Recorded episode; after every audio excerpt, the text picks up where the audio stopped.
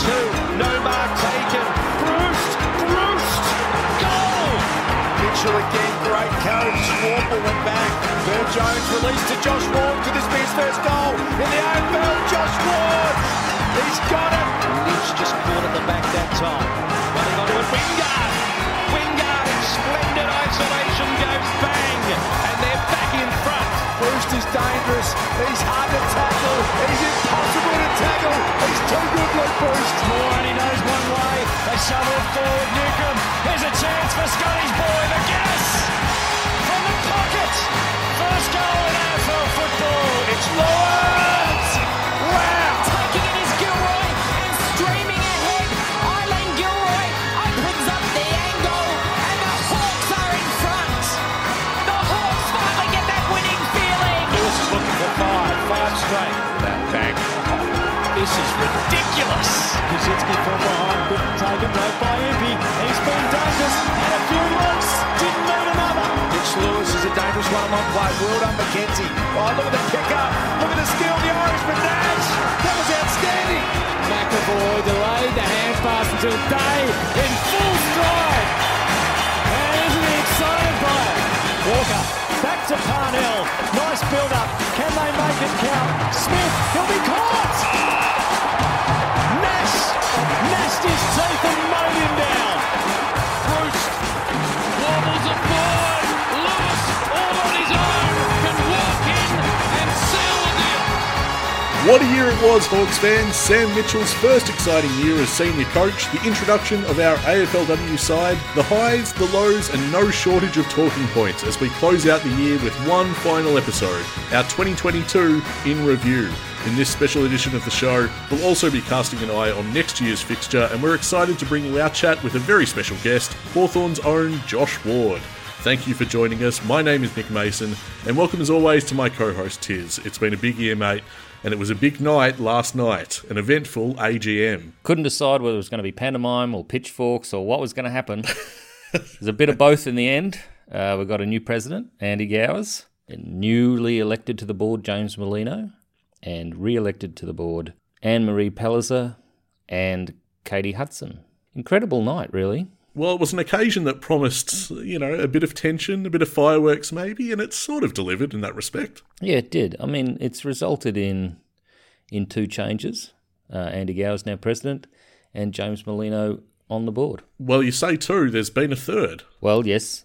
Um, apparently, last night, Richie Vandenberg approached uh, Andy in the bar where we were in attendance, trying to trying to talk to Sammy about our interview tonight. But uh, yeah, um, apparently approached Andy and said uh, he would be resigning, and um, that has left a vacancy on the board. Now, what they do with that, I know the um, the old leaders of the board were keen to get some legal expertise back onto the board, as we had with Peter Nankivell. Um, so I'm, you know, there are a lot of lawyers around, Nick, but uh, I'm sure um, that will be probably the top priority because I would imagine that Andy Gowers takes over the portfolio that uh, Vandenberg had, don't you? Yeah, that's certainly a possibility. I, I feel like we do need to focus on Andy Gowers. That that was the the headline grabber. His appointment, his election rather, as president. Uh, AGM stood for Andy Gowers' moment, is and, and what a moment it was. He went up against the machine.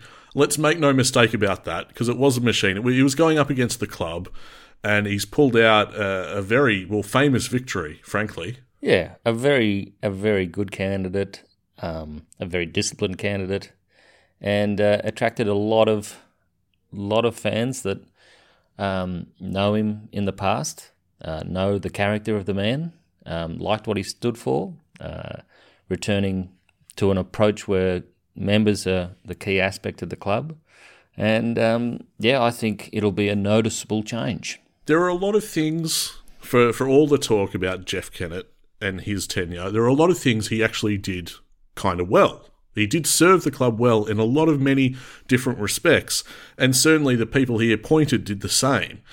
But uh, ultimately, Gowers was running on a platform that was seeking to inspire people to believe in change. It's all well and good the successes that we've had, but we can be better. We can be different and do things differently around this club. And it was his challenge to get people to believe in that, and he did. And so it's up to him to deliver. First things first, he's got to get through this period of of of change and the rocking of the boat. And it was quite obvious um, sitting in the hall how disgruntled Vandenberg was. Um, it wasn't obvious that anyone else was particularly had their nose out of joint, but everyone will have to recalibrate because these are volunteer positions, so there may be other people who decide that this isn't for them. Yeah, uh, don't expect this to be over just yet, is what I would warn supporters. That there could be a little bit more to play out with this. Indeed, in terms of Gower's challenge from here, he's promoted ahead of time. He wanted to have a, a, summit between a lot of the key figures of Hawthorn and members. Now, just how that's going to look and what sort of form it takes it remains to be seen, but that's something that I'm all for. I, I very much look forward to that. Let's not gloss over the fact that two uh, great servants and women were returned to the board whose positions were under threat. Yeah, th- th- this was a big win for diversity. It- it's very good for the club. I, I believe they all knew a day out because apparently it hit Channel 9 News as we sat down in our seats at the AGM, Nick, that uh, what the results were. So it all became a little bit I mean, they announced the results at the AGM about an hour into proceedings, and it was all old news. That's right, yeah. It spread like wildfire, and uh, I believe, from my vantage point, glued to my screen before the event even began, uh, Stephen Quartermaine was right out of the blocks. He was one of the first to. To, to have it known and to break the news, and then yeah, Channel Nine, and then us, and then Tom Brown got in. So you needed a longer pause between Hawk Talk Pod putting it out there and Tom Brown. He was he was making a nuisance of himself, and he didn't even get the scoop that you were the first to sign on at the AGM. Nick, I thought that would have been a lead story. What a nerd! What a dork! I was legitimately the first one to approach the desk and you know, because the registration and everything, and and get my little wristband, and oh my god, yeah, no, a big thrill for you, Nick. Uh, the records, let the records show that I was first in. No, but that's um, it was a good night for the club. It's a bit of well, what we've had going on the field, a, a reblooding, and there'll be a change, change in the administration as well. And uh, they've got some huge tasks. They've got the KCC. They've got the performance of the club. They've got getting a better fixture for members. They've got to handle our exit from Tassie. All this stuff is in the offing. So, yeah, big moments. Well, hooks for change indeed. They want wanted change, and that's what the club's dealing with. We're in a, we're in a period of uh, renewal, rebirth, and and renegotiating a, a, lot around the club. And um, uh, what an exciting time! I, I know that the club has its critics, and and people are a bit down on Hawthorn right now in terms of just how we're going to perform on field and is the off field a shambles too. But I don't know. I, I I'm a little bit more optimistic than that personally. And I know there'll be people out there feeling that it's a hostile takeover, but Andy Gowers is is really one of the fold, and I don't think that there's going to be a schism within the club as a result of this. Well, I hope not, anyway. Even if you listen to our interview with Gowers, it's abundantly clear. Well, both of our interviews, in fact, because we've spoken to him twice on this program now. It's abundantly clear how much heart he has and how much passion he has for this football club. You can really believe him when he speaks of his commitment to doing the absolute best he can for the Hawthorn Football Club. So, as far as I'm concerned, with that in mind, we're, we're in a good position. And I thought it was a little bit, uh, what's the word, clumsy, the way they didn't have a moment to thank Peter and, and another moment to thank Jeff, and, and it fell upon Jeff to thank Peter, and then at the end, Hawthorn philanthropist Jeff Harris took to the floor and thanked Jeff for his impact on the club. And I, I, th- I think in future that needs to be better set out because they would have known the results earlier, and certainly they knew that this was Kennett's last AGM, and I felt that that could have been better handled. Yeah, look, it took Jeff Harris to really tie a bow on things, and you know, you needed to have someone to acknowledge Nankivell's service. You know, he came in second place, as Jeff would put it. We'll get to that in a moment. He came in second place on this occasion, but eight years of service. It deserves to be acknowledged and celebrated. And the same goes for Jeff, who I understand is a very polarizing figure. Whether you like him or loathe him, you can't deny that he's had a huge impact on this club positively. Yes, and even the the detractors last night had to acknowledge his early stint that from 2005 was dramatically impacted our footy club Indeed. and took it from a bit of a basket case. That was a fantastic moment Jeff told us about, uh, where um, Fagan and, and Clarkson were in a mid-year review of how they're going on field, and Kennett just threw it at the wall and said, "This is our year. This is our chance. You're you got to aim for the premiership." And uh, you know, I can understand how that would have been quite hard to swallow at the at that time. Well, it all worked out in the end, didn't it? It worked out beautifully. Otherwise, we wouldn't be hearing that. exactly. of course, it must be noted that, you know, Jeff was Jeff right to the end, wasn't he? He, oh yes, true to form. he, he had to have the last word. Uh, my favourite Jeffism from last night, as I sort of in- intimated before, was the fact that it's not about winning or losing in Jeff's eyes. There's winning and then coming second place. second place of two. That's the result each week. You either win or you come second place. That's right. I just thought that was brilliant. And uh, look, it was a very entertaining evening, wasn't it? Yeah, but that was nothing that uh, Bob Keddie would would even let enter his head. He was all about winning, and it was great to see him inducted as a life member, as as well as Russell Marshall, who um, used to manage Glenferrie, and uh, he had he, he had more. It felt like he had more stories that he wanted to get out there, but perhaps he wasn't prepared to um, release the what's the word es- expurgated version. If is that the right word? Where you just take out and make it like a you know he ne- it needed a lot of editing. Let's just put it that way. But uh, he his uh, his talk about gold running through the veins was was something special because he, he just that commitment to the club he had. They were both uniquely charismatic people, weren't they? Both uniquely charismatic speakers, and uh, yeah, hearing their stories of days gone by and how they both had massive contributions to the club in their respective ways. That was it was really cool. It was uh, one of the highlights of the evening for mine. We also had the Cheer Squad Awards, uh, which went to Jai Newcombe and Tilly Lucas Rodd. No surprises there. No, it was it was really good to see the to see the whole squad there, the AFLW and and the boys, and it's just uh, just a lot of lot of players now, isn't it? No wonder they didn't bother to introduce them individually this year. yeah, we didn't have interviews like that.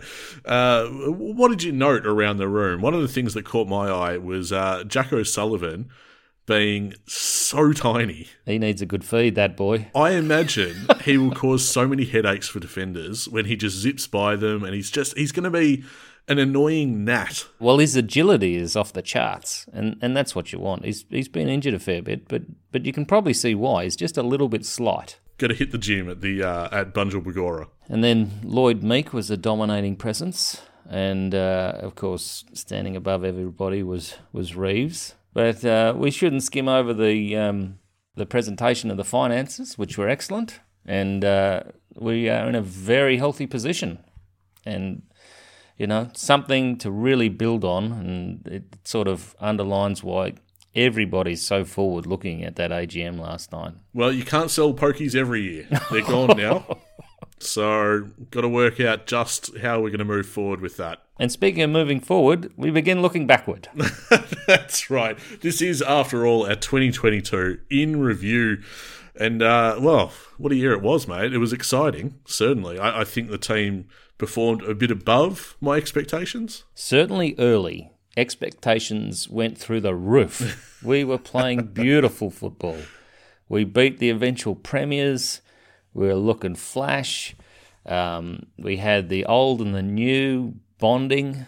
You know, it was it was a f- fascinating time because Sammy had an obvious impact, and uh, even last night you can see the psychology of the group is still with him. Absolutely. That round two win against Port Adelaide, where you just got the sense that, oh, Sammy's got this machine pairing very nicely.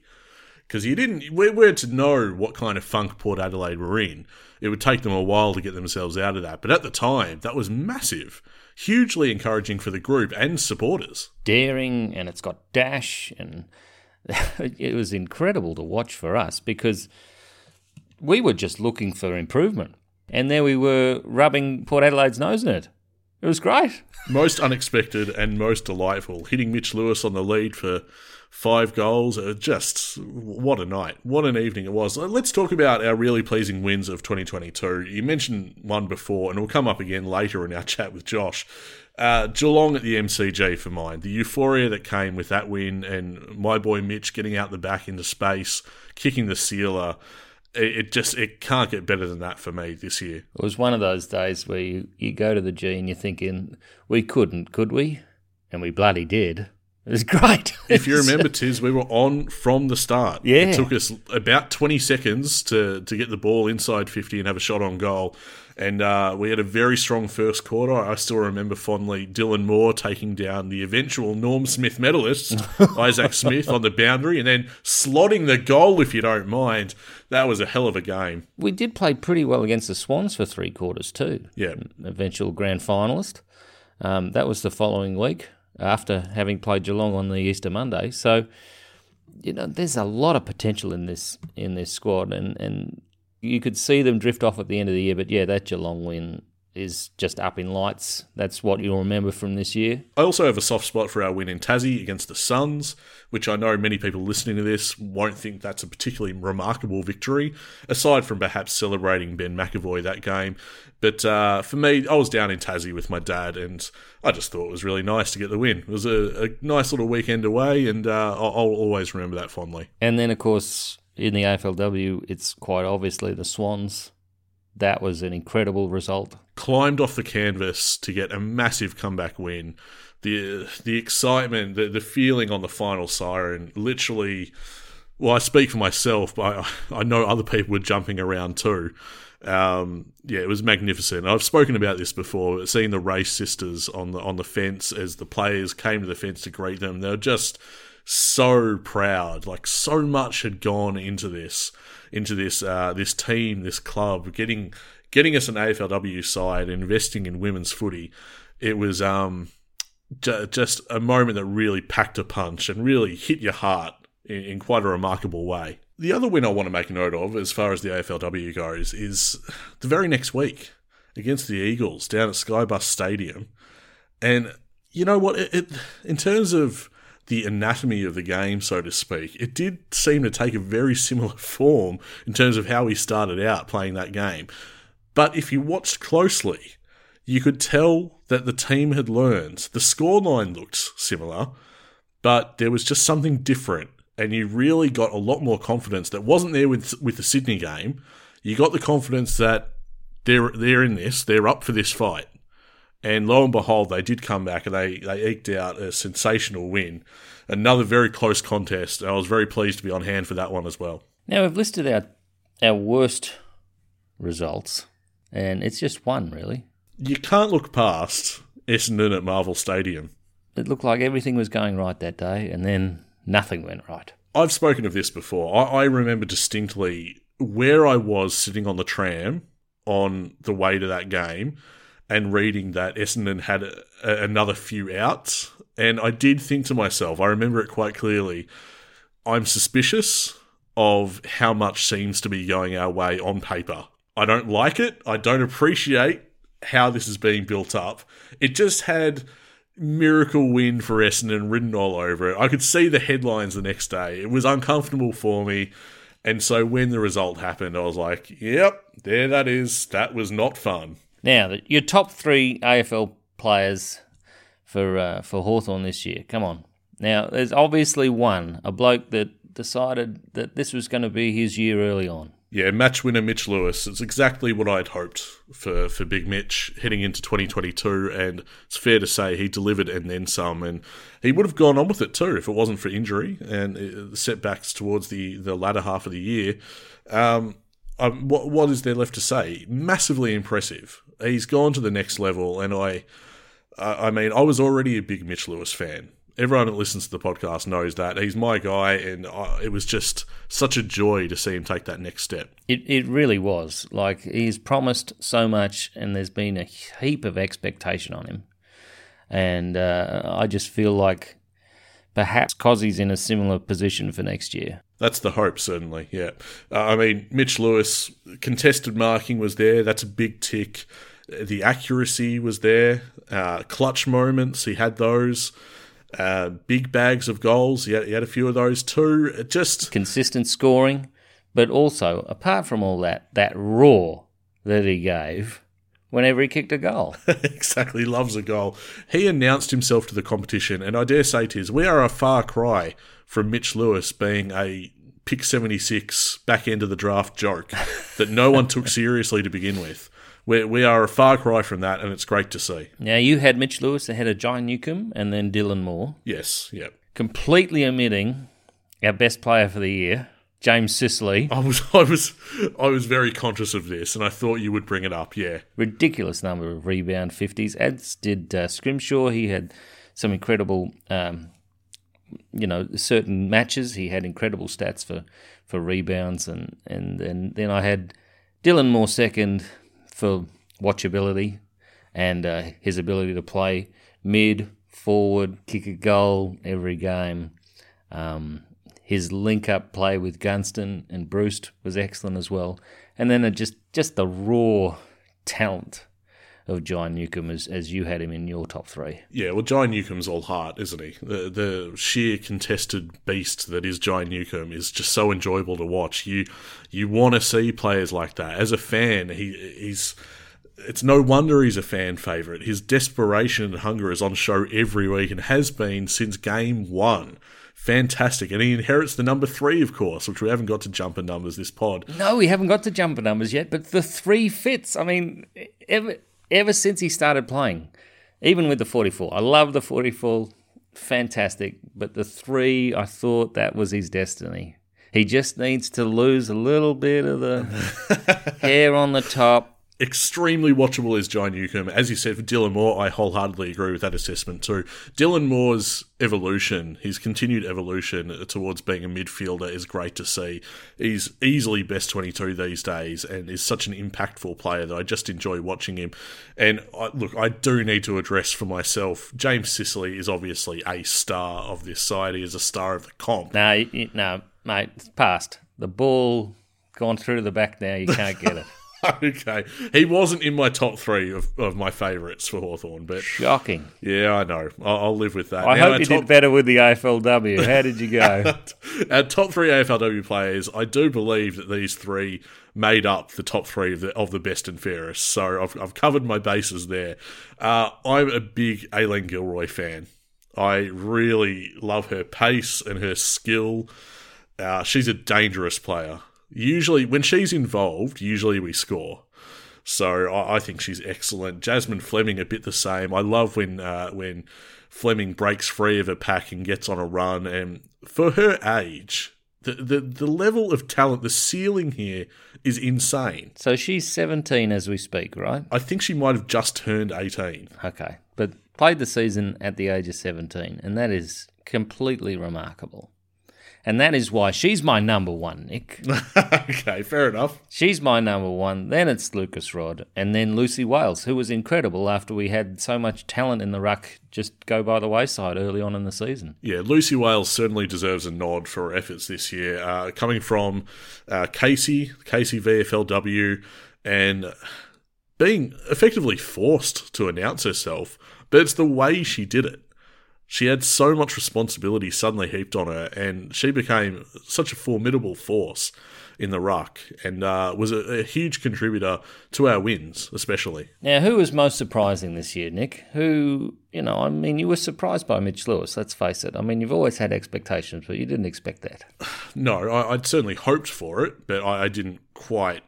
I wouldn't have put money on it, put it that way. Harry Morrison, I think, was really impressive. From the same draft, taken two picks earlier, uh, Harry Morrison had a delightful year. That that was very consistent. It took a while to cotton on to what was happening there with his year, but slowly but surely you developed a picture of this is a very nice year from Harry. This is a career best outing. Uh, the games that he played in, in 2022. Very consistent, very good user of the footy. He had a bit of scoreboard impact as well. He was a a quiet achiever, a, but a reliable cog in Hawthorn's machine. I know you've got him listed as well, but Finn Maginness, the man that uprooted the Melbourne charge to a, a double, uh, is was was unlucky not to be included in my top three AFL players for this year. Um, but he, he did surprise me. He's he's well, I mean, Sammy was just trying to get him some game time on the G a couple of times, but then he found his role and he even kicked important goals. So he's he has a magnificent frame on him, and I'm very excited for what he's going to do in 2023 because there's going to be a lot more expectation and and certainly workload fall on Finn. The function of Finn Maginness in this side is very clear. That is something that we could not have said a little while ago. But that you're so right in saying that Melbourne game was the big turning point where he blanketed Ed Langdon, which players had struggled with. Finn was by far the most effective at doing that, and that was very telling because he went on to have a, a ripper rest of the season, playing that exact kind of role, nullifying. And you could look at the numbers from week to week. Finn's opponents simply uh, didn't enjoy any freedom. The other bloke that impressed me, and he eventually at Box Hill, and then he eventually got called up to the seniors. Butler, very very good looking player. Butler's an interesting one. I, I feel like we uh, haven't seen anything just yet. Yeah, but you seem quite bullish on him. I am because he's got a, a certain vision that not many players possess that I really enjoy about his game. In terms of the AFLW, though, Akec was the one that surprised me. Yeah, I, I would say that's a, a fair assessment. I, would agree with that as well, mostly because I had a pigeonholed as a, as a defender, and then to to revitalise her season, moving up to a wing and becoming a very important link up player, and and playing a part in creating a lot for this side. Uh, I would say Jess Duffin as well for me. A bit of the same, actually. I mean, I I also had her slated as purely a defender, and then, you know, Bec Goddard had worked out that as such a good reader of the footy, it would be a massive benefit to the side to have her in the forward line and uh, and clunk some marks uh, and with the wind and so forth, and uh, it worked a treat that it, it, executed masterfully as a plan, and uh, and Duffin went on to be a star of the forward line for the rest of the season, playing while pregnant. Thank you very much. Absolutely absurd. Uh, yeah, she was a real surprise packet, and what a season! Yeah, I'm still not sure how I feel about that, to be honest. But anyway, yeah, I know what you mean. I know what you mean. Now we move on to the most underwhelming. And do we have to do this? Well, we've got to call it as we see it, mate. You know, it's a year in review. It can't all be A pluses and gold stars. Well, these bugs, uh, unquestionably, would have been frustrated for the majority of their season. You've nominated Worpel and Wingard. I've nominated DGB and Worpel purely because I give Wingard, oh, well, he's just never on the park. So I can't be underwhelmed if he's not playing. But these blokes played, and I was tremendously underwhelmed at times. But DGB so, showed a lot late. This is not. This is not to write any of these guys off. Far from it. Oh God, no, no. We and we don't want to do that. But these guys, but they had questions asked. I mean, DGB was dropped to the seconds, as was Worpel, and I fully expect both of those guys to put their hand up for a place next year in the best twenty-two.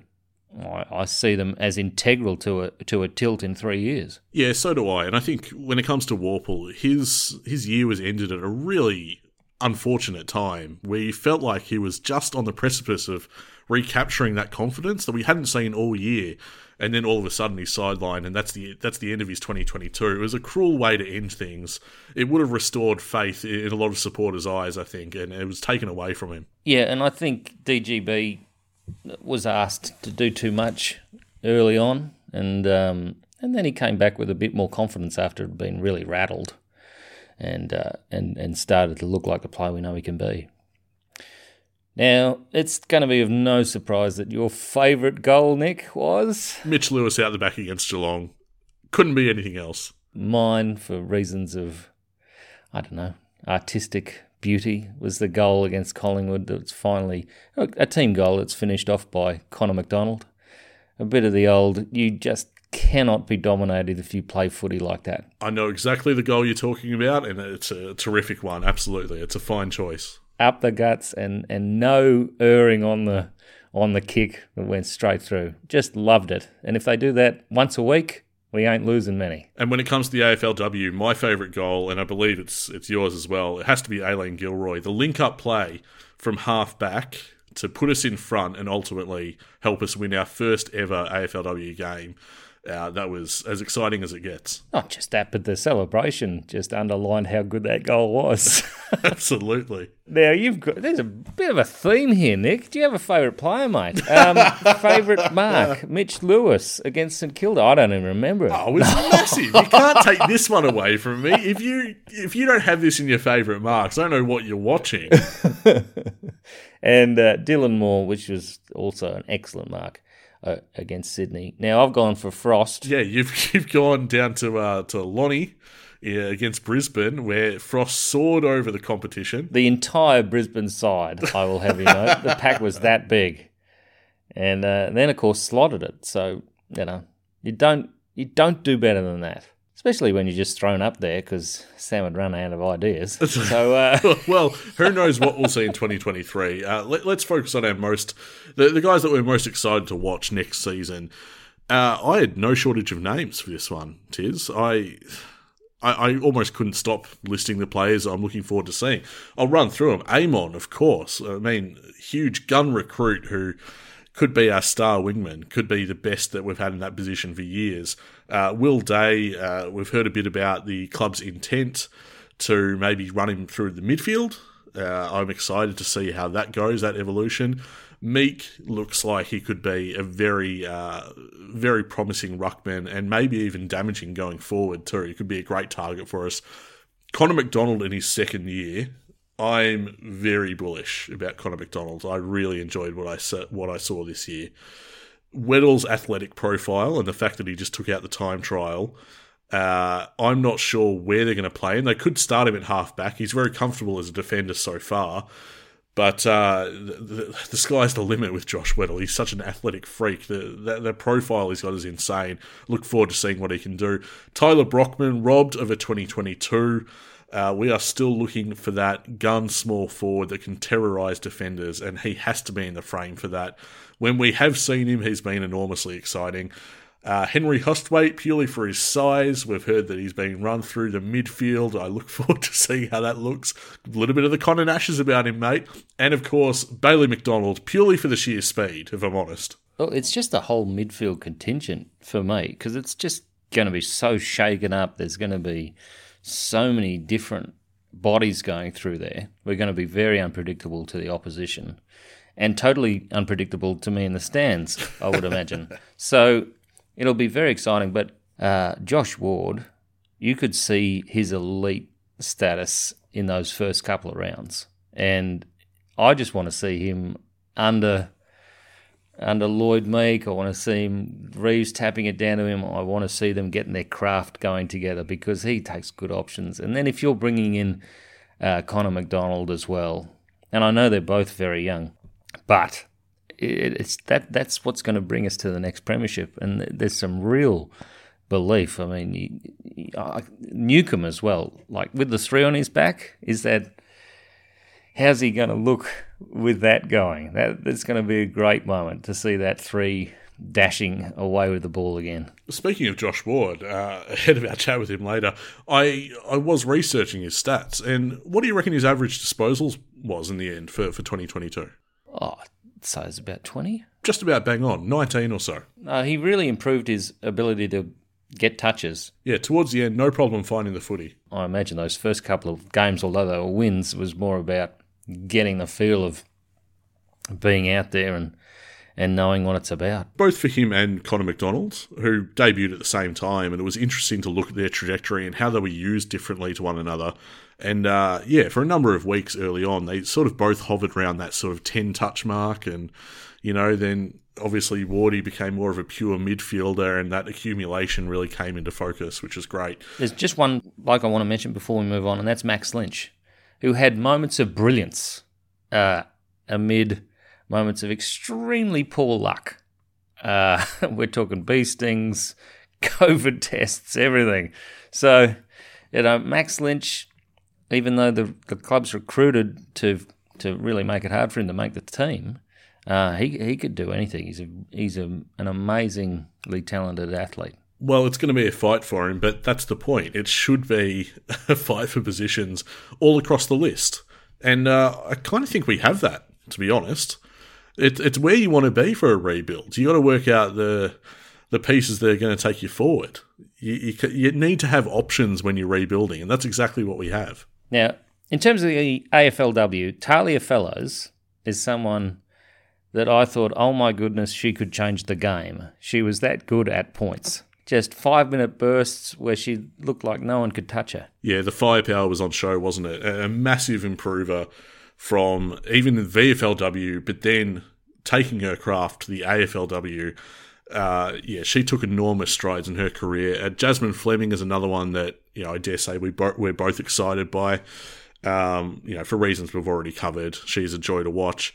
Uh, and for me, Aine McDonagh, who's quite new to the game of AFL, relatively speaking, and I, I thought she started to put together some really strong performances. Absolutely, she did. The uh, the timing for leads, taking marks that are under pressure and, and in the corridor as well, uh, which probably an ill-advised option to try and hit up, but she she took the marks and, and she controlled that footy, and uh, yeah, and we move on to the to the people who who have pressure on them in 2023, and obviously um, the blokes we mentioned before.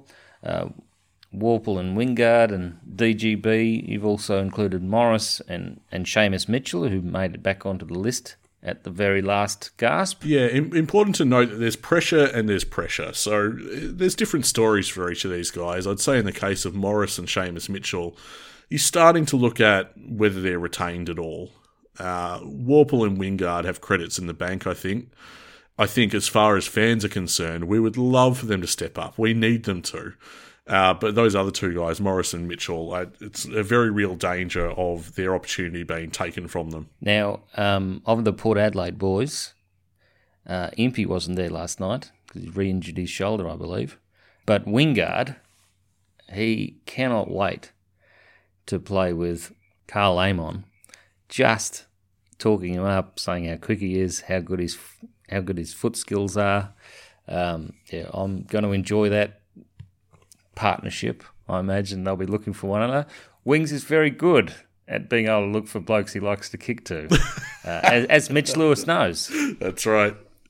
So the last couple of minutes we're very much focused on uh, 2023 and who we're excited for, and now. Well, we need to actually look at the complexion of 2023 as we move to uh, focus on the fixture. Mate, it wasn't a good read. Look, um, you know, I might sound like Rodney Dangerfield, but there's no respect. We get no respect. there was a little bit about that at the AGM last night. Absolutely. There was a, a question from the audience. If there, that, if there was one thing everybody was agreed on, we weren't getting enough respect. that's true. Yeah, that was unanimous in the room, and the cheers went up when, when that was the proclamation. And I thought Kennett's response was also fair enough. Um, the first point I have here is the fact that there are no Thursday or Friday night games currently, and just one game on Saturday night. Now, Kennett has a point. Our performance translates to primetime games and the big stage, and the performances haven't been there. We're finished 13th on the ladder. This this is the truth for us. But if you're Carlton or if you're Essendon, you're still granted Thursday and Friday night games, even if you are the poorest of poor. You're dreadful to watch, year in, year out. So I would underline his other response, which was the AFL are a law unto themselves, and we really can't do much about it. And they'll just point to our form and go, oh, that's why. But really, we know that's not why, because other people have worse form than us and they get them. Well, you, you'll see every single year it's always Richmond Carlton the opener. It doesn't matter how either team is going. Uh, they'll they'll always have that in the bank, and there are just certain certain rules for certain teams. I think we understand that as fans. Uh, it's funny when Jeff was speaking about the AFL. That was the other thing that very much united the room. And I don't think this was a jab at Gowers. I just thought it was a recognition of the difficulty that we have as a club. When he said, "Good luck, Andy. if you can get them to be on side, you've done well." I mean, we've sent that many blokes out of Hawthorn into the AFL up echelons, upper echelons, and, and it doesn't really trickle down, Nick. We always get a terrible fixture, even when we're top of the bloody tree. Anyway, never really satisfactory, is it? Nine games at the MCG, just the six home games. And it's a bit of a drought. Home games at the MCG, round one, tick.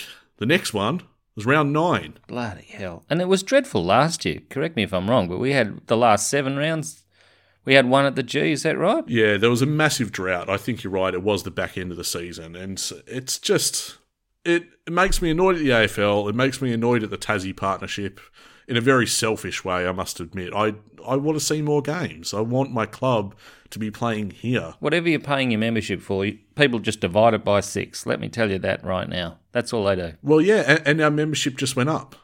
So, uh, yeah, it just none of it really sat right with me. Um, our first four games, at least, I, I was excited by. Uh, the fact that we play four rivals straight away, I'm fired up for it. Essendon, Sydney, North Melbourne, Geelong, those are some big ticket games, I think. The last three uh, Western Bulldogs, Melbourne Freo, and of course, the main thing is we're playing the Dogs twice, we're playing Freo twice, we're playing Melbourne twice, we're playing St Kilda twice, who should have made finals.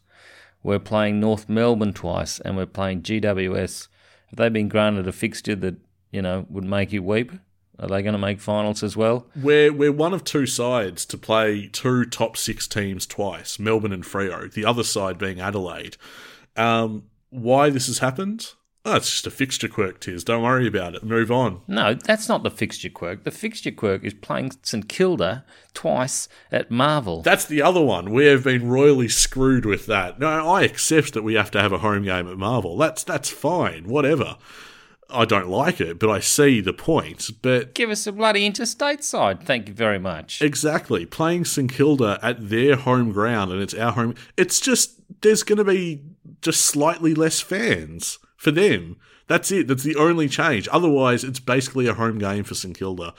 It's, it's awful. And then any games we're probable to really perform well in and probably could possibly win, put them in Tassie. That's right, yeah. Games in Tassie include Adelaide. The Anzac Day clash is back. I do like it, but again, I, in a selfish perspective, I, I really would like more games in Melbourne, please. Adelaide, North Melbourne, we play down there. West Coast, and we've got the Bulldogs towards the end of the year. anyway, we'll do a um, we'll do a statistical analysis over the fixture. But my first thought was there's a number of uh, six and seven day breaks which which lend itself to good rhythm in a young team. You know, they can really focus on on being ready every six days or every seven days, which is something that young sides find it hard. Well, enough about our thoughts on the fixture, mate. There's one guy who couldn't really care less because it's any time, any place, any team, and uh, that is Josh Ward, who uh, we were lucky enough to have some time with and uh, and chat on the podcast about the year that was his first year, mind you.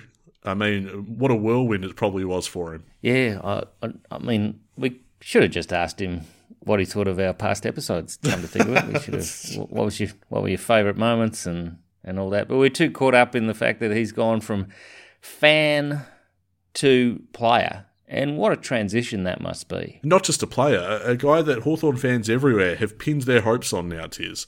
We are in a rebuilding phase. We've cut a lot of experience from the list. Uh, Hawthorn fans are going to be looking at Josh Ward and his peers and hoping they're going to be premiership players in the future. There's a lot of responsibility and pressure heaped on these guys. Josh Ward is right in the mix, in the thick of that. We're very lucky to talk to Ward because he is going to be one of the voices of the footy club for the next decade.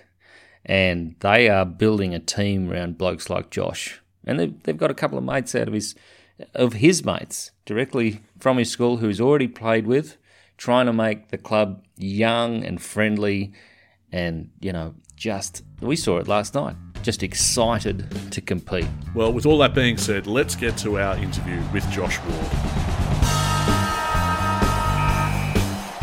We're heading into year two with Sam Mitchell at the helm, and there's been plenty of change at the club of late, and that extends, of course, to the midfield. And one key cog in the Hawks engine room has been kind enough to join us this evening, pick seven in the 2021 National Draft, and a young player showing plenty of promise. Welcome, Josh Ward. Thanks, Nick. Hey, Tiz. Um, yeah, thanks for having me on. Uh, it's a bit of a surreal moment for me as well, actually. I've been a long time listener of the podcast. Um, I think it was you, Tiz, my dad met a few years ago, and you gave him um, the card for the podcast, and it's been been with us for a lot of drives to school with my dad and my brother over the years. So yeah, it's good to good to be on. Uh, Nick got those business cards printed pretty early on, didn't you, Nick? Yeah, I'm going to say it was a team effort actually. So uh, you know, I'll take a little some props for that as well. That is incredibly surreal, and uh, yeah, pass on thanks to your dad for that one. That's pretty awesome. Now, uh, now, Josh, you're back at the club now, and prep for season 2023 is underway. The AGM was last night. If that's any indication, Sam appears incredibly enthusiastic about the list and where you guys can go from here. From your position, what's the feeling like around the club? Yeah, he's enthusiastic. I think we all are. Um, it was a yeah. Well, for me personally, I loved my year last year. Really enjoyed being around the club, being around such a young young group, but also some really great senior leaders as well. Um, and that's just continued coming into this year. I feel like we're all really excited. It's been great to get started, and yeah, Sam's been one of many with his enthusiasm and his and his drive and leadership. But we've um, I think we're all really buying in and really looking forward to where we can go. Now, from the outside looking in, speaking of that buy in, it, it, just seems as though there's a very strong culture and connection amongst this group at the moment. A real sense of mateship really shines through for supporters, I think. Do you feel as though that's been a focus of the club over the past year? Yeah, for sure. Uh, especially early on in pre-season, we have a big focus on sort of getting to know everyone and um, building our connection as a group because the stronger you are as a group, the more able you are to, you know, give strong feedback and work to get each other better. But also, you just enjoy being around each other and playing footy so much more because I feel like playing footy with your mates is really what what it's all about and what makes us love the game. So, yeah, we're we're a strong, um, strongly connected group, and we enjoy being around each other and training together and spending time together. So yeah, it's been a it's been a big focus, and I think it's working pretty well.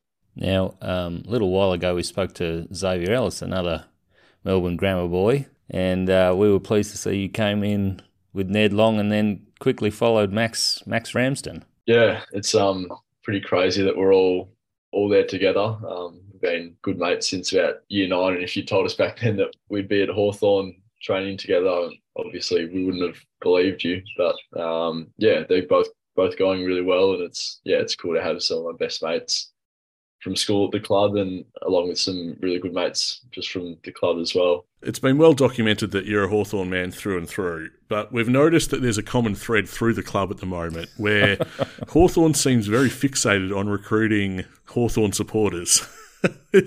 what what is with that? Is it something you've picked up on?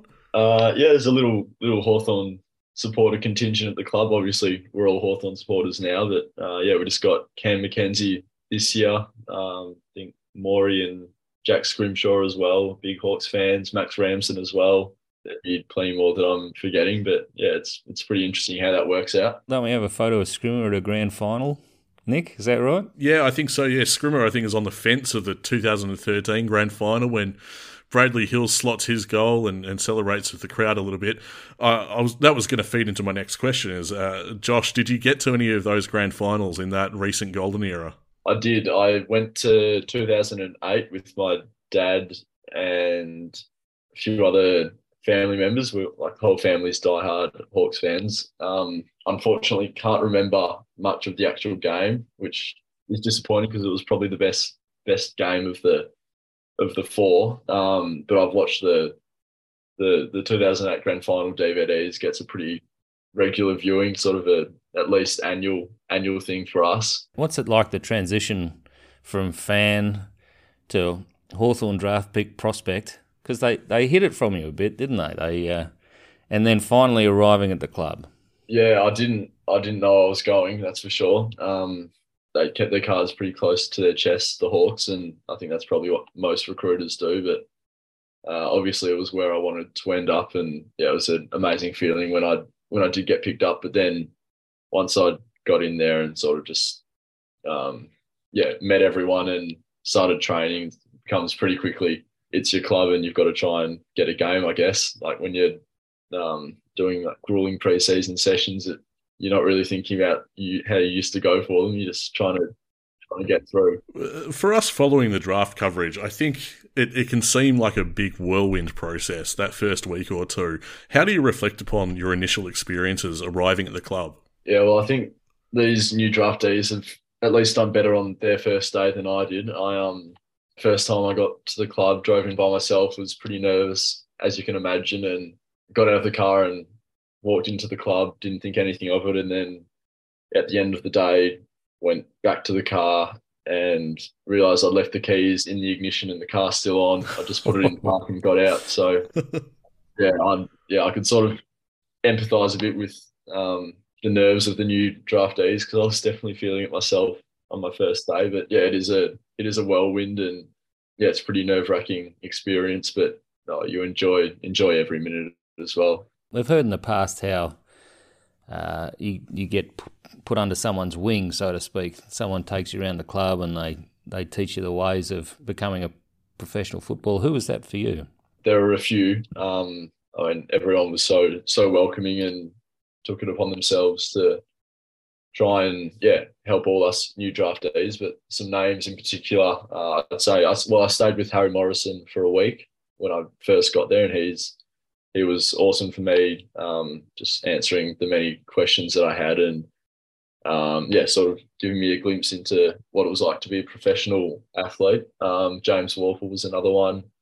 Um, caught up with him for a fair few coffees over the year just to debrief what was going on. Um, but yeah, all the a lot of the senior players were were great, and um, yeah, sort of got me going, and went from there. You're not far off being a senior player yourself now, Josh. yeah, it was interesting. I was I saw a um, graph today. I think I'm about 26 in terms of how long I've spent at the club. So getting towards halfway there, which is pretty crazy. And you you you uh, were picked for the side round one. It's a big tick. How did that feel? It was a great feeling. Um, it was obviously the goal throughout the whole of pre-season. You want to play round one. Um, I don't think like you build it up to be more important than it is. Like round one is just as important as round two, three, four, whatever. But obviously, it's a big, big one you want to want to play in, and um, yeah, no, I was I was thrilled to to be able to play in round one. And never mind round one. Uh, a few weeks on, you're back at the MCG. You're not playing North at Tin Pot Club. Who cares, right? you're talking about Easter Monday, Geelong, massive crowd, massive moments. You knock off the team that will eventually become the premiers, and for mine, we're in, we're in quite a reflective mood because we're talking about the season that's just gone. That's my favourite win. How did you reflect on that? That was a huge moment for the club, I think. Yeah, it was massive. That was I'd be the same as you, Nick. I think that was definitely my favourite favourite moment. Yeah, I think it gave us a lot of confidence, showed us that when we put it all together and play with a lot of effort and you know passion and excitement, you know we can really be a great team. And uh, yeah, I I love that game, and um, I remember listening to your podcast after it on a bit of a high. Um, you guys were definitely on a bit of a high after that. Yeah, it was it was unbelievable. oh, definitely, yeah, absolutely. I went straight back into the city, ready for some comedy festival. I just record on the fly, and yeah, that was a that was a wonderful day. My favourite day of the footy this year. It just goes to show that the the key to success is just having Mitch Lewis in about fifty metres of space at the end of the game. That's all it takes, guys. Yeah, that'd be nice if we could get a key forward alone in the fifty every time, but unfortunately, it doesn't always work out that way. I was going to return to round one and, and just talk about that kick he got away out of defence, and then Big Noodle juggled it and took it. Yeah, that was cool as well. Yeah, I enjoyed watching that a few times. And so you you two wins, two and zip after the Port Adelaide game. I mean, you've kicked your first goal. It's a it's a dream start to the year for you. Yeah, no, I, I was very fortunate to um, yeah play the first few games, and yeah, we were definitely on a high after that Port Adelaide Port Adelaide win, but um, yeah, obviously something Sam says a lot is it's never as good or as bad as it seems, and we sort of came back down to earth, especially against the Saints in round four. Um, but yeah, like like I said before, we we know we can when we put it all together, we can you know be one of a be a really good side, and um, it's just about consistency and you know continual development, really. Now, Josh, there was a stretch this year where you were sidelined, and I think for us fans, because we were so high on you and so excited to see you out there, we were frustrated for you. We really wanted to see you back in action. And I think when a first year player gets sidelined, it takes a degree of resilience as well to, to get through that and get back out on the park. How was that time for you? Yeah, it was frustrating um, for sure. Uh, obviously, you always want to be playing, and um, I guess up until that point, I'd had a pretty pretty good run in my career with injuries. I'd had one concussion before, but I hadn't really had to learn to deal with, you know, spending a huge amount of time on the sidelines, and I probably didn't have hadn't had the experience to build up a huge amount of resilience. So it was definitely a learning period for me. But I think in the end, it was almost the best thing that could have happened because I was able to sort of reset. Um, obviously, I was happy to play the first, you know, seven of the first eight games, but my performance wasn't wasn't great. I wasn't happy with how I'd played, and um, yeah, I felt like once I came back into the side for the last seven games of the year, um, you know, I was yeah in a much better place. I was playing with more confidence and had been able to yeah sort of work on my mindset over that over that period of time I spent off, and I felt like I came back in much better much better form than when how I started, which was good. How does the club manage that? Because obviously you got a lot of energy to burn. Yeah, you got a lot of nervous energy watching watching your teammates and that. How, what, do they give you some exercises, or I mean, like me, mental exercises and stuff to keep you thinking about footy, but not pressuring you into trying to get back on the. Oh yeah, I guess there's a few parts to it. Obviously, you need to get your head right and your body right when you're injured. So there's there's that part, and then um, you know if there's things you do to keep engaged. Like I could still train a fair bit. Um, I was involved like involved in team meetings and stuff. So I definitely still felt like I was a part of it. I didn't feel isolated or at a loose end. But yeah, definitely the, the weeks go by a bit slower when you're injured and not able to to participate fully, which was frustrating. Back at the club now, obviously, and, and getting into stuff. Uh, there are a few players who are, of course, following in your footsteps at the moment, a few draftees who are new on the scene. Could you talk us through your first impressions of these new recruits? Yeah, they've made a great first impression. Um, I've got one of them, Jack O'Sullivan, staying with me at the moment. So he's from boy from Kyneton, good skills, very athletic and explosive, and uh, he had a pretty disrupted year last year, this year, last season, with a few injuries. So I think, um, yeah, we were lucky he sort of slipped under the radar and got to us. Um, and he's he's been awesome. Um, very good to have have around and um, gotten to know him him pretty well. Uh, Josh Weddle's been another one who's yeah been pretty impressive. Uh, won the time trial the other day, and yeah, his running's been running's been pretty unbelievable.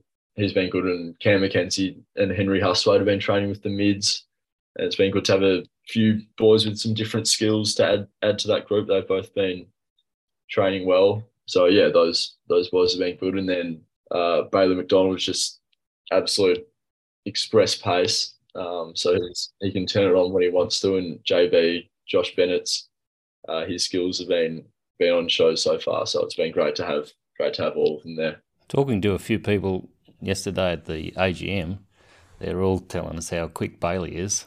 He must be really fast. Yeah, he's lightning. We saw a few um, highlights reels of him playing for Vic Metro, and he just got it at halfback and just absolutely accelerated, burned off his opponent. So that was um, that was good to see. Was that your first AGM? Yeah, first one. It was it was good. I enjoyed it. So many passionate supporters, and those are the the most diehard members you get. I think the ones that are at the AGM. So yeah, it was great to see you know, just the passion and love for the club on full display last night, which was good. There was a big um, tick of approval from the coach, who, uh, speaking to the group and, and also to the members, said uh, for us to look upon the group and, and think about there's the core of our next premiership side sitting here tonight.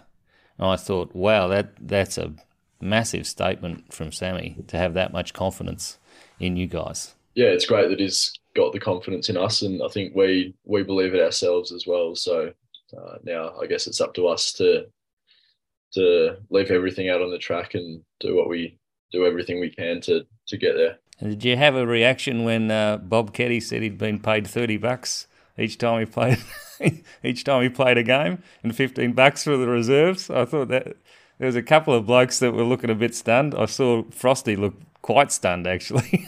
Different time back then, wasn't it? The most surprising part was how he yeah trained up in Canberra for the army all week and then came down for home. That's I just couldn't imagine doing that now.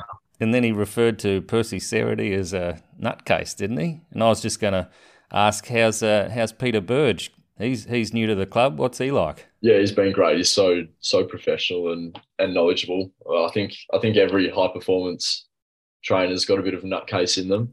But yeah, has been great. He's um the, one of, probably the best of the best, and um, very lucky to have him smashing us on the training track, which is good. Smashing you in December, pretty keen. Josh, what excites you most about this group? Do you reckon? What excites you about the club? I suppose. I'm not sure if I could pinpoint one thing, but I guess just how committed we all are to to what we're doing. We all know the direction we're going, and um, yeah, I feel, feel like we do have a core group that can take us where we where we need to go, and yeah, it's just really exciting to be part of part of this group. As we said, we're in a pretty reflective mood for this final episode of the season that we're doing. Uh, any highlight of 2022 that stands out for you, whether it's as a team or maybe for you personally? I mean, we've already touched upon your debut, first goal, but is there anything that sort of springs to mind? Uh, well, I've already spoken about Easter Monday, so I'll pick a different one. I'd say just the reaction of the boys when we announce a debutant in the team meetings. I think that's always one of the best parts of the week. Like just yeah, how much we all everyone cares about each other and wants each other to do well. I think the reaction when yeah, we sort of recognise someone who's worked hard for their spot and is living their realizing their dream. I think um, yeah shows what a special group it is. So yeah, those those moments are um, stick out pretty clearly. I tell you what, Sam's going to lift his game because Bec Goddard, she's been enormously creative with those uh, debutante videos. there have been some good videos coming out of the AFLW um, social media team, that's for sure. When it comes to your own role in the side, how do you see that progressing this year? Yeah, I want to just become a full time part of the midfield. Um, so just solidify my role, my role there. I feel like you know I've got um, a variety of skills and strengths, and so just bringing those each week to help us win games is what I want to get out of this year. Um, I think I'll yeah play hopefully play a fair bit inside, um, but also be able to uh, use the ball and play a bit on the wing as well. On the outside will be yeah my my go this year. So hopefully it goes well. Now I met a big fellow last night and uh, he sort of snuck on up on me because he's a bit quiet, and uh, he's suddenly there. Lloyd Meek, he is a big unit. He's massive, isn't he? Yeah, really nice guy, Meeky, and it's been been great to have him. You know, striding around the gym. Um, yeah, he's a big boy. It's really rejuvenated the midfield, um, the recruiting team in in a very small space of time. It's incredible. It's going to be it's going to be very exciting next year, Nick. Well, I, I have this feeling that the suspicion is that the media looks at Hawthorn like, in terms of limitations, whereas I, I see it as the opposite. I, I see that there's, there's plenty of fresh faces, and it feels like anything's possible. I that that's my optimistic take on it, but the media loves going the other way with it, unfortunately. Oh, they they always look for the negative, but if you listen to these guys, the the positive attitude coming out of the group is is tremendous. Yeah, I mean, we've got such a young young midfield, but I feel like that isn't something that should or would hold us back. Um, we've got so many players with different strengths and different skills that they can bring each week. So um, yeah, really excited to to get cracking with with all them and um, yeah, see what we can do. It's been very clear as well, uh, and I imagine it, it it's the case for the players too, trying to execute the game plan. It's clear what the idea is, and even under Sam Mitchell in year one of of his coaching tenure, that it's clear what he's trying to execute on game day. Um, it's fun for us to watch. It must be well, a fun, but also bloody hard work for you guys too, right?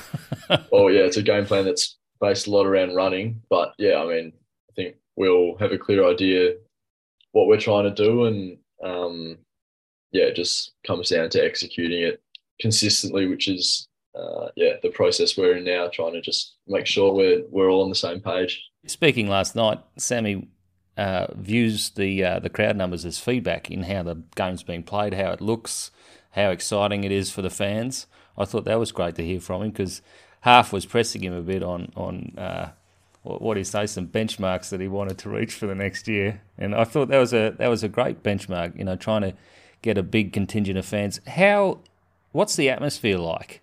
Yeah, it's oh, amazing playing in front of big crowds. I think we got sixty thousand on Easter Monday, which was which was awesome. But um, yeah, I mean, yeah, playing in front of big crowds is part of the reason you know why we enjoy playing, and um, yeah, love seeing the Hawks Hawks faithful come out each week, and hopefully the numbers just continue to grow. We're going to uh, weasel our way back into Thursday and Friday nights. Mark my word.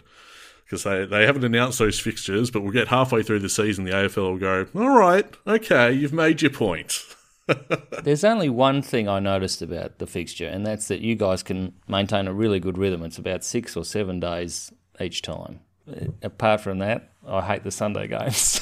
but it doesn't matter to you blokes, does it? No, we'll, I mean, we'll play whenever, um, anytime, anywhere. But yeah, it'd be nice to uh, for the fans to get some some blockbuster games. Hopefully towards the end of the year. We need to point out that, that we hung around last night. I know a lot of the boys they were off like a shot, and fair enough after the AGM. It did run a bit late, Nick. it did. Well, it did. Yeah, we hung around. We got talking to uh, to Sam Mitchell, and you know, for a bit of fun, we thought, look, we got this chat with you tonight, Josh, and we thought we might turn it over to Sam to to see if he had any ideas of what we could ask you. So he wants to know who's the smartest player at Hawthorn. Yeah, I've, I've got to give that to Max Ramsden at the moment. Um, he, he did he did pretty well at school. I'll I'll say that, and that's a that's an understatement. Wow, did he? Okay. I'd love to I'd love to not say him because it'll go straight to his head, but Oh, we'll, we'll edit this out, won't we, Nick? Well, I'm going to say goes to his head. That's a fair feat. He's a very tall man. uh, that, that well played though, Josh. Very straight bat because Sam did happen to mention that you yourself did pretty well at school. He had his big smirk going. He did. yeah, no, it, it hurts to give Ram that title. I'll be. Well, I think we should have a shout out to Josh's dad picking up the business card from me, really. Very much appreciate that turn of events. Uh, Josh, want to thank you for your time tonight. It's been awesome to chat with you, and you- you're looking forward to the Christmas break. You, you got stuff planned? Yeah, looking forward to it. Um, nothing too much planned. I'll just head off to uh, the beach for a little bit with the family, which will be nice, and then uh, yeah, back into it soon, which which I'll I'll be looking forward to. If Melbourne's weather could see itself to uh, climb over about 18 degrees, that'd be wonderful. Thanks so much, Josh. All the best for 2023. We can't wait to see you back in action. No worries. Thanks for having me, guys. A delightful young man is Josh Ward, tis, and uh, we both very much enjoyed that chat and some insights ahead of the uh, the 2023 campaign. Yeah, and he enjoyed the AGM, Nick. How, how interesting. Ah, that'll fade. they can't all be as entertaining as the one last night. No, that's the that's the aim. Very, very boring AGMs. That's right. Actually, if Josh Ward is bored, you know you're on the right track. Actually, no, he's a he's a delight, isn't he, Wardy? He's enthusiastic. He knew all the new recruits' names. Um, he, he saw what they were good at. Interesting that he's already taken Jack O'Sullivan under his wing at such a young age. And uh, I, I can only hope he's feeding him well because Jack's 72 kilos and, and we did see him. He's, he's a little bit slight. So, um, but yeah, highly skilled young man. that's on Josh Ward now. He's uh, to step up and be a leader. Yeah. Basically, that, that's the new era at the football club. The the world at their feet is they are shaping the future of the Hawthorn Football Club. And uh, as as we talked about with Sam Mitchell, as far as Sam's concerned, the pieces are in place. Yep. It's what we do with them from here. Future is now. Indeed, it is. We need to wrap up uh, what has been a mammoth edition of the Hawk Talk podcast, our final episode for the year. Do we have to talk jumper numbers, or people are over them by now, aren't they? No, they'll still be they'll still be news in January, won't they? Um, and we got we got the statistical fixture analysis. That'll be uh, scintillating stuff. Uh, what else? Are we doing a season guide? Are we coming back in for that, or You know, there's there's this thing called AI now. I feel that could be very useful. Oh boy, look forward to that. Uh, now, if you're listening to this show via Apple Podcasts and you do have a minute to rate and review our show, we'd really appreciate it. Of course, it makes our day to read that stuff and, and hear great feedback, but it effectively recommends the show to other diehard hawkers too. Uh, an exciting announcement: you could be listening to this on Apple Podcasts, you might be listening to it on Spotify, you may be listening to it on Google Podcasts. Tiz. I hope you've got some kind of explosion or fireworks or something because this has taken forever. This is basically the longest project I yeah. Now, listeners might be wondering, why did it take so long? What kind of obstacles did we actually have to overcome to make it work? It was very, very confusing. But I'll tell you this in layman's terms, we had to burn it down and build it back up again. That's essentially what we did. We had to remove our podcast Yep. from Google Podcasts altogether and restart it. Yeah, it had to find it again. Yep. But we're there now. We're there now. So you can find us on Google Podcasts going forward. So that's a massive win for our listeners. Uh, we're slowly but surely approaching another milestone over on Twitter. 4,000 followers. Very close to that now. Uh, that's our social media HQ, of course. So we'd love to have you over there.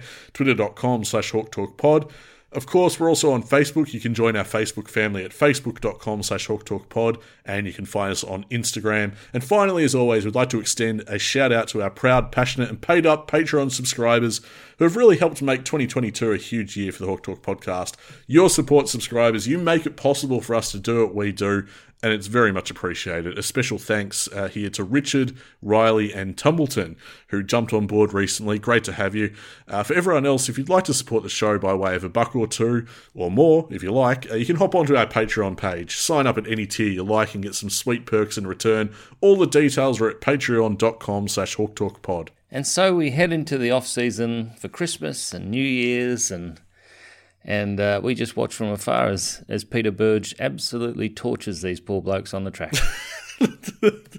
In keeping with the Christmas spirit. no, they get a break for a little while, don't they? But if they want a template for success, Jordan Lewis looking like I don't know, just a just a mess of water and hair, running up and down Sorrento Beach at about seven o'clock in the morning on day two of 2013. That's the kind of thing that'll bring you success. Nah, Mitch Lewis is the real example, mate. Pick 76. Don't even worry about it. You're looking at the wrong Lewis, I say. No, no, no.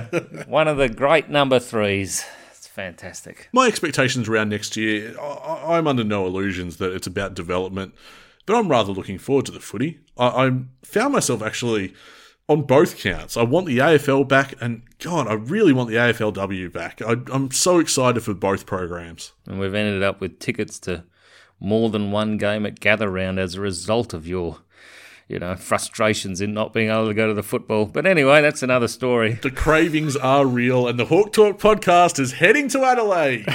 Not just Norwood either. We are catching a couple more games at Adelaide Oval. I've, I've never been, mate. I had to see the, the Oval for myself and get amongst it. We are gathering around, gather round. So that's the first leg. And for the rest of the Australian tour, uh, we are in negotiations. Yeah, no, I can see it now. A national tour in the Batmobile, or failing that, we'll, we'll dig up the hovercraft from yesteryear out at Waverley. Oh, the hovercraft would be great. We could go by water. Well, there's Tassie. That's sorted. so it really is a national tour. You never did want to go on that ferry. Anyway, Clearly, we have a lot to hash out, listeners. There's a lot to talk about in the off season for the podcast.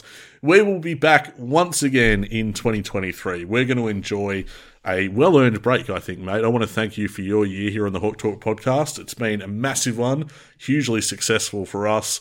Really fun watching the team, really exciting to see where it goes from here. Uh, Merry Christmas, mate, and I'll see you on the other side in 2023. Merry Christmas to you, Nick, and thank you for all your hard work. I think the listeners know exactly how much you put into this, and uh, I think it, it's all paying off. And you, mate, and you. And Merry Christmas, of course, to all of our listeners. Happy holidays. Thank you for joining us this year. Uh, when are we going to be back? End of January, probably. I don't know. Look, we'll be hard at work with the uh, the season preview and stuff like that. Anyway, uh, if you're a Patreon subscriber, there might be a bonus ep or two. You just don't know. You got to sign up. Patreon.com/slash HawkTalkPod. But for now, happy holidays. Enjoy the break. We'll see you soon. We are a happy team at Hawthorn.